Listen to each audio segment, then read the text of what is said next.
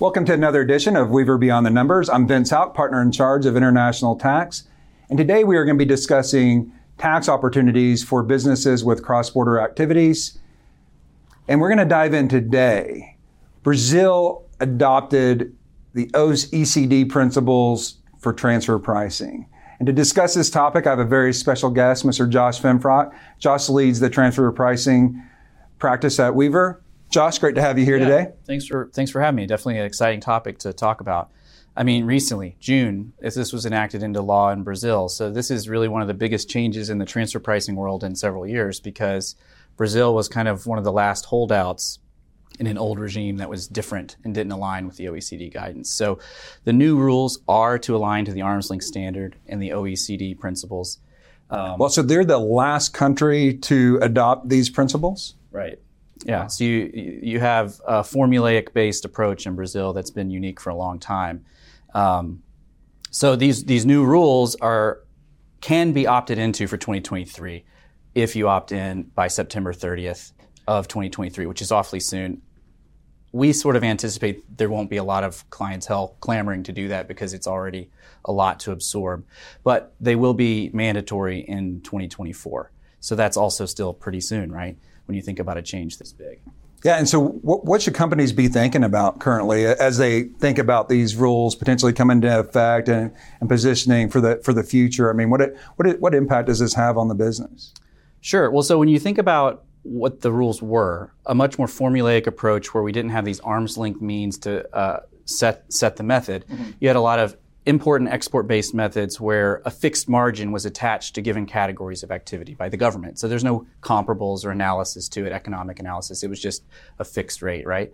So with that, you had this inherent certainty locally, which in some sense was nice because you knew what the outcome would be. But you had double taxation in a lot of situations or an exposure on the other side of the transaction. So say the U S owner of a Brazilian company. Okay. So when we think about where we need to go from there, Uh, really getting our arms around what the functions, assets, risks are of this local Brazilian operation is going to be pretty key early on, so that we know what kind of method we're going to be transitioning to or what adaptations need to be made locally to meet the arm's length standard there.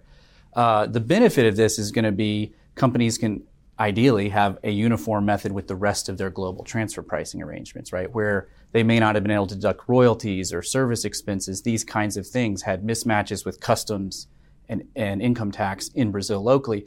Hopefully this this will allow them to align that better.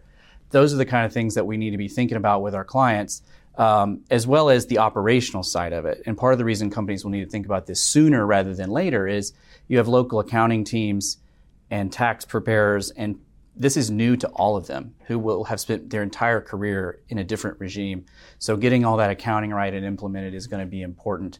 Uh, as well as the economic analysis that we need to do to understand what the answer needs to be. So generally, I'm hearing this this could be a good thing for companies in that it does align different transfer pricing methodologies, because now there could be some instances where they're not aligned, which could cause some tax efficiencies, maybe some additional tax costs, or I think like you mentioned, maybe sometimes even some non-deductibility of costs. And so it sounds like overall this this will be a benefit to clients, but there is going to be, you know, a lot to transition, especially from a you know from a local perspective, I imagine, as well. Right, and you have a federal change, so you you may have some some bumps along the way in terms of localized uh, and regional tax levels that may you know take a little longer to figure out how this is going to really work from the federal level. Mm. But from yeah. a global perspective, it's it's a huge change, and it allows companies to align Brazilian operations with how they do transfer pricing everywhere else, which can alleviate double tax, maybe a little.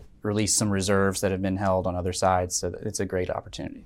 Very interesting. And great to have you again, Josh. And thanks, thanks for thanks for all your insight today. And that's our show. Uh, stay tuned for another edition of Weaver Beyond the Numbers, where we will continue to discuss solutions and opportunities for your cross-border activities.